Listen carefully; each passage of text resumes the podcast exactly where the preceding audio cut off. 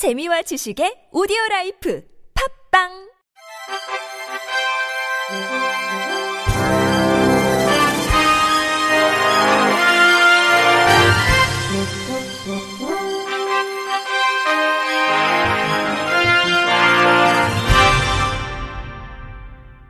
청취자 여러분 안녕하십니까? 9월 23일 월요일 KBIC 뉴스입니다. 정부가 내년도에 사회서비스 일자리 9만 6천 개를 새로 만듭니다. 보건복지부는 지난 19일 이런 내용을 담은 포용사회를 위한 사회서비스 혁신 계획을 국정 현안 점검 조정회의에 보고했습니다. 복지부에 따르면 내년부터 돌봄 서비스 대상인 취약 노인의 규모를 기존 35만 명에서 45만 명으로 확대하고 장애인 활동 지원 대상자 또한 8만 1000명에서 9만 명 수준으로 늘리기로 했습니다.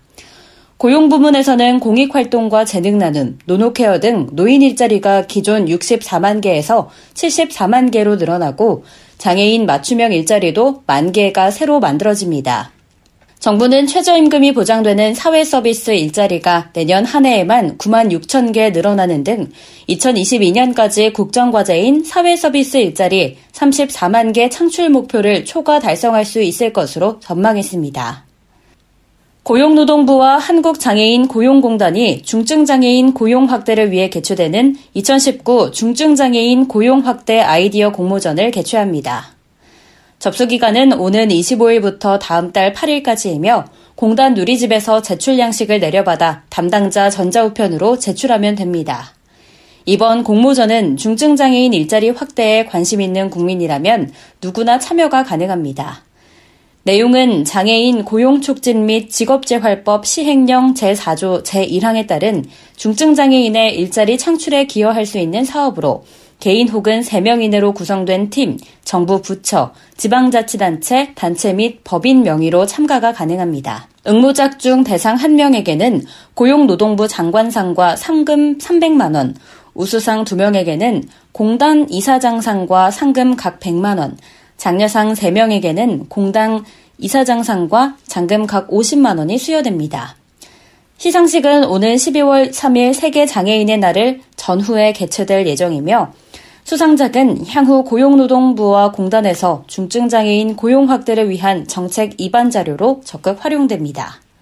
이번 공모전을 추진한 공단 조종란 이사장은 중증장애인 일자리 확대를 위해 처음 개최되는 공모전에 많은 국민들이 참여해 향후 중증장애인 일자리 정책 마련 기반을 다져주길 부탁한다고 당부했습니다. 큰솔 장애인 자립 생활센터가 그제부터 어제까지 1박 2일 동안 인천시 인재개발원에서 제5회 인천광역시 서구청장배 전국 시각장애인 쇼다운 경기대회를 개최했습니다. 이번 대회에는 인천을 비롯해 서울, 경기, 강원, 광주, 대구, 부산, 경남 등 전국 각지에서 선수와 관계자 60여 명이 참가했습니다. 경기는 조 추첨을 통해 남자부 32강, 여자부 16강에서 리그 형식의 예선과 남자부 16강, 여자부 8강부터 토너먼트 형식의 본선으로 진행됐습니다. 대회 결과 남자부에서는 서울의 김준형, 여자부에서는 서울의 안민선이 각각 우승을 차지했습니다.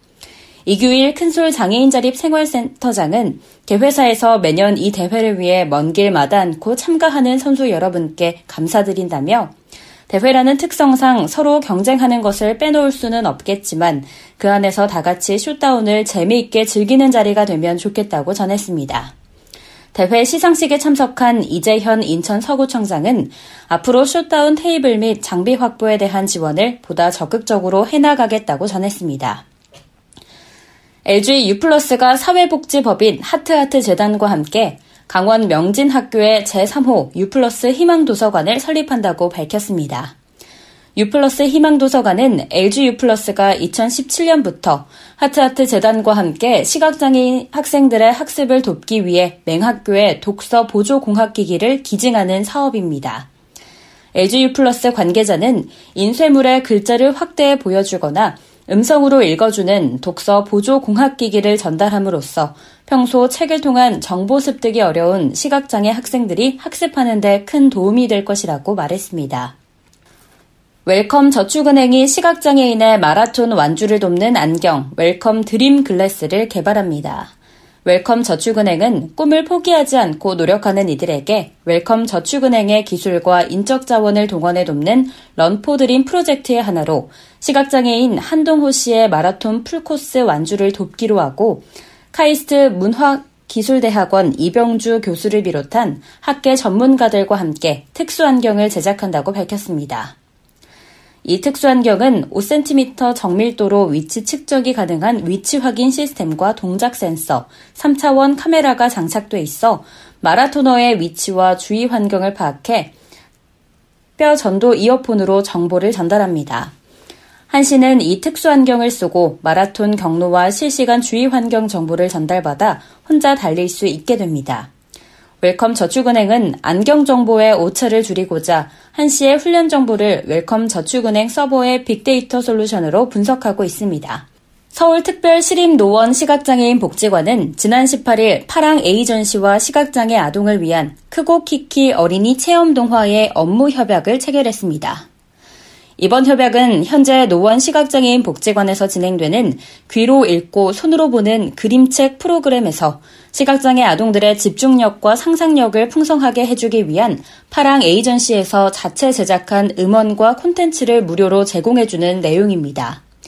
파랑 에이전시 성백천 대표는 귀로 듣는 동화와 다양한 소리 자극이 시각장애 아동에게 새로운 세상을 열어주는 중요한 교육 활동이 될 것 같다며 기대감을 드러냈습니다. 노원 시각장애인 복지관 문소라 사회복지사는 프로그램의 다양한 콘텐츠의 동화와 음원을 사용하니 시각장애 아동들의 집중력이 확실히 향상되는 것을 느꼈다고 말했습니다. 시각장애인 골퍼 조인찬이 일본 메이저 블라인드 골프 대회를 제패했습니다. 조 씨는 지난 19일 일본 하코네 가나가와현 고한 컨트리 클럽에서 열린 ISPS 한다 일본 오픈 블라인드 골프 대회 최종일 2라운드를 84타로 마쳤습니다. 전날 1라운드를 89타 공동 선두로 시작한 그는 중간 합계 29 오버파 173타를 기록해 우승컵을 차지했습니다. 한편 골퍼와 서포터 2인 1팀으로 경기하는 시각장애인 골프는 서포터가 티를 꽂고 공을 올려주는 등 어드레스를 돕고 방향과 거리를 알려주면 골퍼가 스윙하는 방식으로 진행됩니다. 끝으로 날씨입니다. 내일 날씨는 전국이 맑은 가운데 일교차가 크고 아침 기온이 뚝 떨어질 것으로 예보됐습니다. 아침 최저 기온은 10도에서 18도로 다소 쌀쌀할 전망입니다.